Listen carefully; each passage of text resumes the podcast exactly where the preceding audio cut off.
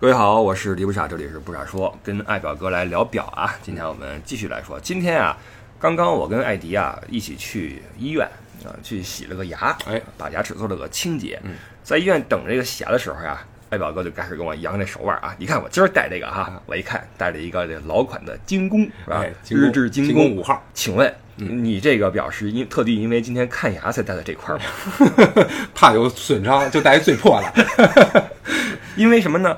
之前说过哈，你会根据今天要办的事儿，或者心情来选表。对，那这样的话，尽管说大家可能不像爱表哥哈，30多块、40块表，但是呢，哪怕您有2块、3块，或者说您打算多入几块表的话，可能也会面临这么一个选择，就是我什么时候戴什么样的表。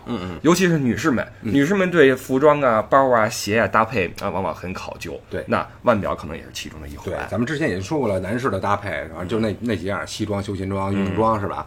女士因为经常就是有身边的朋友，然后女性朋友也越来越关注这个手表了，然后经常问我，然后这个搭配什么合适啊？我买一块，我一般都想百搭嘛，百搭啊。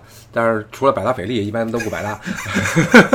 所以说，看一下你平常的生活状态大概是什么生活方式吧，就比如说是白领，然后这个上班什么的，这个出入写字楼比较多的，那就来一块稍微简约一点的，比如说万国这种的，搭配这个女士的万国表好像不是很多，挺多的其实，因为你一直没怎么关注啊。万国表女士做的还挺漂亮的，波桑菲诺这种的，然后简约针，然后这个盘面也做的比较干净啊，适合这种干练女性啊。然后这个喜欢运动的，然后平常比如说 hiphop 范儿的那种的，便宜的啊，卡西欧、精工都可以啊。你可以看看中国有嘻哈，看看同款，然后搜一下。对，都是方块带手那种啊。好像玩嘻哈的话，你带个机械表有点不入流。对，必须得是电子的。你看热狗他们也都带电子表。没错了啊，卡西欧大表或者金表一戴啊，配上你那个 hiphop 潮服啊。那我插个问题，是不是这种电子表往往都比较便宜呢？基本来说是要便宜一些，贵的呀，咱们一般也不会选择。这边基本上它那个要贵的话，大概也能到什么欧米茄的级别。我曾经看那卡西欧的，它什么钛金属打造，然后什么跟那个什么日本的某位大师合作，然后这个打造工艺，2万多一块。所以说卡西欧2万多就不太值了，因为我看到过那种金块的那种卡西欧的啊，什么限量款还是什么的啊，你比如热狗同款什么的，好像不便宜。对啊，我就有那么一块小金块当时是出了一个这个卡西欧是多少35还是45周年啊，出了这么块表，然后有金块银块啊，当时要加价买啊，到现在已经是涨得基本涨不着了啊。入金块可能我有点困难，有铁块吗？我入一个来铜的。那你接着说哈，刚刚你说了白领也好，嘻哈范儿的也好，还有什么样的？还有我觉得就是日常穿着吧，就是就偏于休闲女性风一点，我觉得那就是什么都能来着啊，什么都来着。我就其实比较霸气的，我可以推荐这个爱彼。劳力士啊，像劳力士的，你指的这个霸气是品牌的霸气，还是说？形状的都有啊，品牌加上这个形状，因为它就是比较粗犷的那种那个大表啊，然后这个比较硬朗，然后女士戴就是显得这个啊这个霸道女总裁啊这种感觉啊，然后这个。其他的像稍微偏女性一点的，咱们之前也说过，什么这个肖邦的快乐钻石、积家、卡地亚什么的，这些等等，还都是挺多的啊。那你这个主要是从女性的，比如说白天的出入场合，或者说日常活动范围来界定一下啊。白领的话，弄个正装或者仕女表啊，比较街头的那个电子表或者怎么样。对，那运动的呢？运动的话，像各个表款都是有这种，像潜水表，计时表，这种都是适合运动的。其实，好多女性朋友啊，选都是看那种小摆盘的，然后那种特别淑女的，然后就把那个局限性归到那个范围了。但是我觉得不一定。啊，现在这个女性嘛，也跟男性差不多平起平坐了，所以说，稍微男性化一点的表，运动风一点的表，我觉得女性戴都很漂亮，也能够 hold 住，而且实际上，女表呢，在我们往常的概念里面啊，确实像你说的，局限性比较强。小小的那么一块哈，28、30表径的，一个金属链，白表盘。对，这种腕表呢，虽然说不会出错啊，你肯定是没有什么问题，但是你仔细看的话，并不出彩儿。对，那既然你是一个随身携带的东西的话，为什么不能像首饰一样给你增添光彩？哎，对。所以说，不论是品牌也好，还是式样也好，其实都会有。我相信每一个女性都能够选出一款适合自己的外表，适合自己的个性也好，你的工作也好，或者你的性格也好，等等。对，还是要体现出自己的个性，我觉得这样是最出彩的。对，你比如说，咱们就认识一些朋友哈，你看女孩戴个沛纳海，啊，女孩戴个潜水表，哎，其实哎很有运动风，也很哎利索。我就对这个戴表的女孩特别有好感，哦，就是一眼看出哇你这表有品，或者说你戴一个这个什么古董表，或者会对这个人另眼相看，不得了，另眼相看。哎，其实这个倒不是说咱们势利眼，哎，因为它这个跟你表的价格没什么关系。对，当然了，您戴一块特别贵的表，我们心里会一个灯，又找你什么又受不了啊。但是呢，比如说您戴个什么，哪怕天梭呢，哎，对，哪怕什么的哈，只要是经过挑选的，一看是你搭配过的啊，不是说一块表，您说去哪儿都是这一块，是啊，这个还是会给你自己感觉是这个人是对生活是有要求的，包括对自己也是有要求的。对了，细致，哎，细致。近两年就是说一下，大家都喜欢玩什么表圈内啊？前一阵比如说这个新什么绿鬼，在绿鬼之前兴玩沛纳海，沛纳海换表带啊这种的玩法。近几年啊，我觉得这个趋势是 vintage。哦啊，玩复古越来越火啊！大家也如果喜欢表的，可以往这方面去看一看，靠一靠。就是咱们可以看看，复古就那么几大品类，一个是劳力士，什么百达翡丽，还有什么真力石，然后这个欧米茄，这啊浪琴这几种呢，都是在基本上。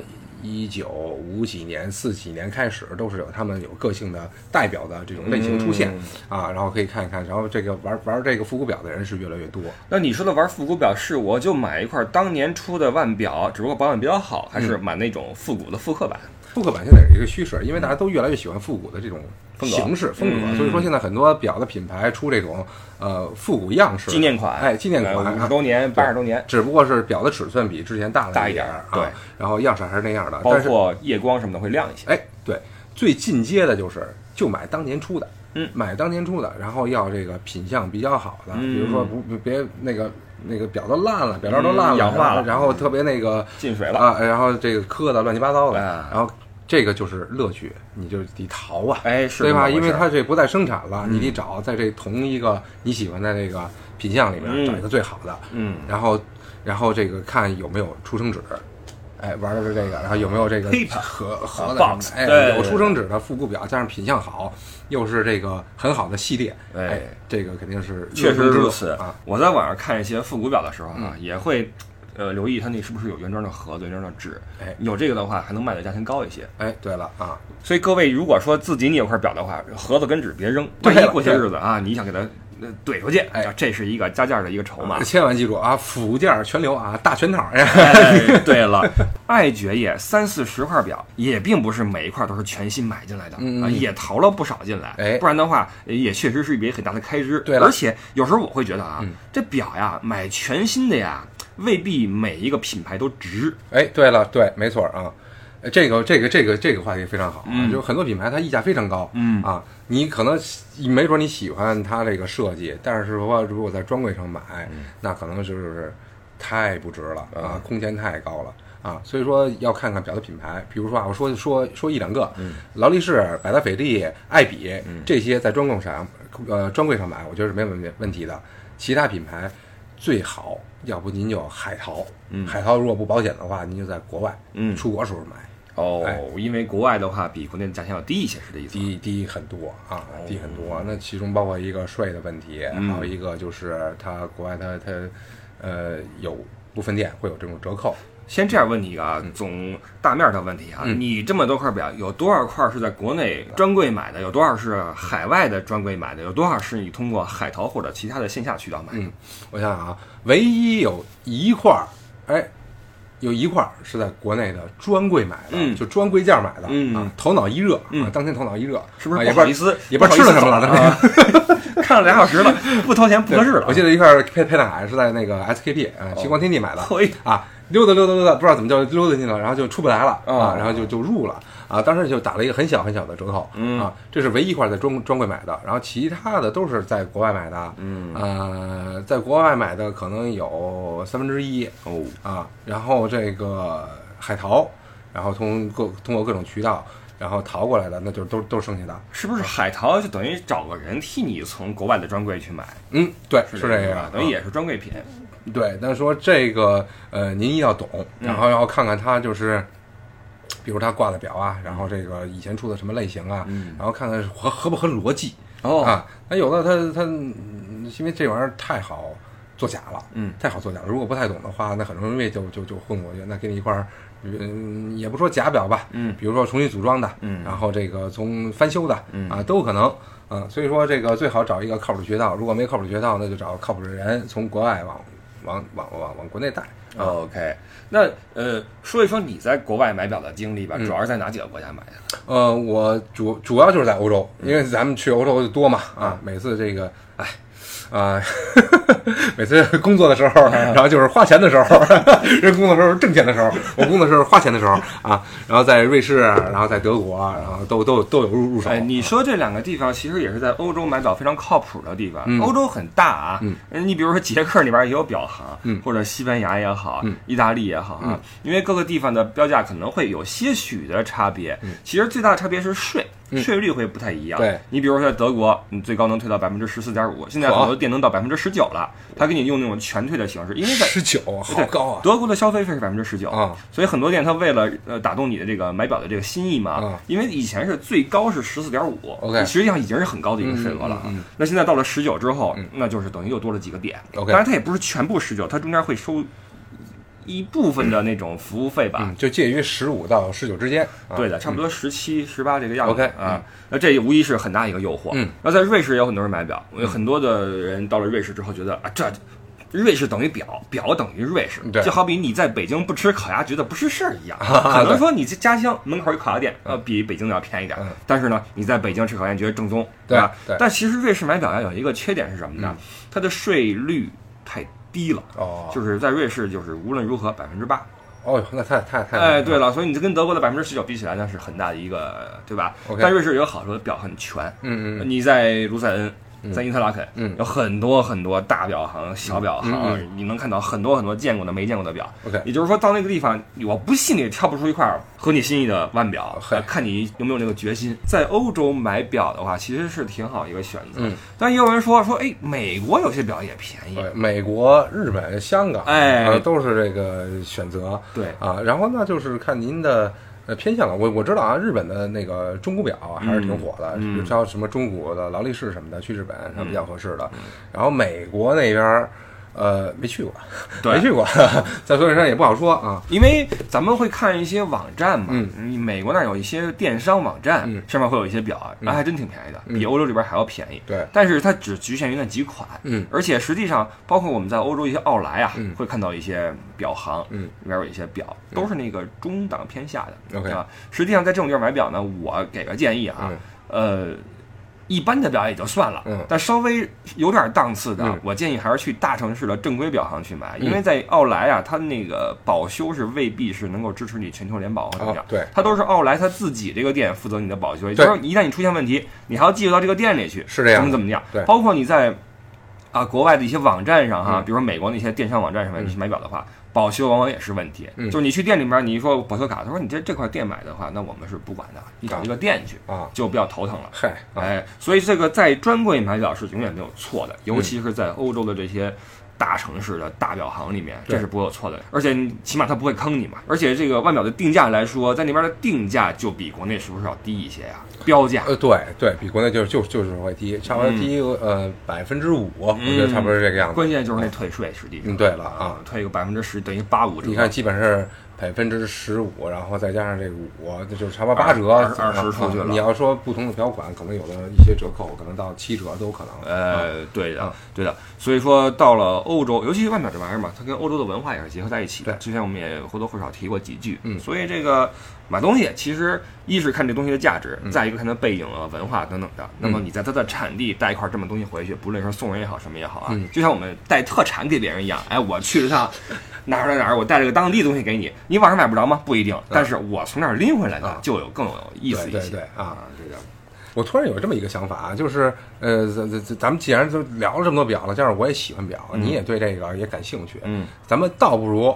咱们有倒腾这个是吗？不是倒腾那个，咱们14个听友群单建一个这个问表群哦、不知道大家有没有兴趣？我提个建议啊，然后就是加我好友的时候，LEYOUEDDIE 啊，乐游爱迪。加我的时候，如果你想入这个万表群、啊，标注一下啊，入万表群，啊，咱们另起一群，看能不能招人气。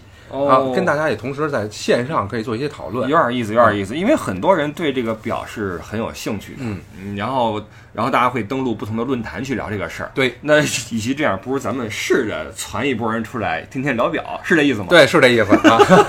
那毫无疑问，你还是群主，我肯定是群主啊，而且这个群的活跃度肯定很高。应该是，不天天跟这晒表。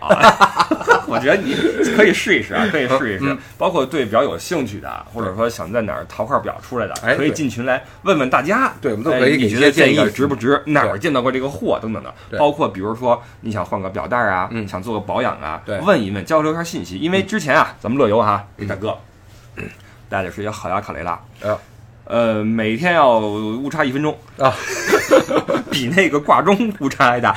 然后我说你这个应该去看一下了，这都不叫保养，就得维修一下了。他说我去了，我去上海那个专业那个店，去弄的，修完之后没钱没少花，很多钱，然后还这样。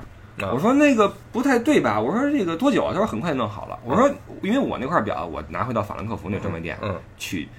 保养过，他说你等2周，我说为什么这么久？他说我要继续瑞士总部，在那儿开机，上油打磨，然后校准等等哈，再弄回来，有这么一个流程。但是在上海直接开就咣咣咣就弄了，估计敲个词完事了。哎，对了，然后正好那个乐游过后哈，我看到一个报道，就是在中国有很多这种看到了，哎，来自某地的人一起把这个行业给垄断了，就承包了，号称说是比如说亨什么什么哈，什么利什么表行啊，跟你说瑞士名表维修，就是他们自己人叭一开盖，然后咣一弄就完了。哎，对，先不说你的钱花的冤不冤，您那个大几万10来万的表就给那块去弄的话，我觉得真的是挺心疼的。对，我听完之后就觉得挺遗憾的。所以以后大家可以有这个资讯啊，互通有无，去靠谱的地方去维修保养也好，找专业地方去换表带也好，等等的。对，我有很多问题也想问，就是这个懂表的一些大神，互相讨论嘛啊。咱们这节目也差不多了啊，不用聊那么多了。以后有什么事儿的话，想听的、想聊的，或者想看爵爷的表的啊，去群里面啊，群里面去聊去。那关于腕表这个话题，实际上咱们是从咱们自己的喜好这个方面哈说了。您要真听的专业讲座呢，有的是哈。我这叫擒纵轴啊，什么那讲一堆啊，各种专业术语。我们看着不多，因为爱爵爷啊，他是一个头脑发热的消费者，他不是一个很资深的研究者。如果你想看更多的这种腕表资讯，或者说技术性的文章，上网去查啊，各种的这个那个都有，好吧？在我们这块，咱们就推乐来好好的聊一会儿。哎，对了，好吧，那咱们这个话题啊，就差不多到此为止。更多的内容，更多的有关我们的资讯，可以上我们的公众号“不傻说”，也可以入群 LEYOUEDDIE 跟听友们交流。注意啊，发广告者踢啊，没有黄牌警告，直接下场啊。另外，我的微博啊，新浪微博@李不傻，大家可以来一起来关注，好吧？这是我们不傻说以及我跟艾迪的一些周边的东西。OK， 那么这期我们就差不多啊，到此为止哈。牙有点出血啊，有点漏风，我得捂一捂，不多说了。我们就以后再接着聊。好，各位，我是李不傻，下次再见，拜拜，大家拜拜。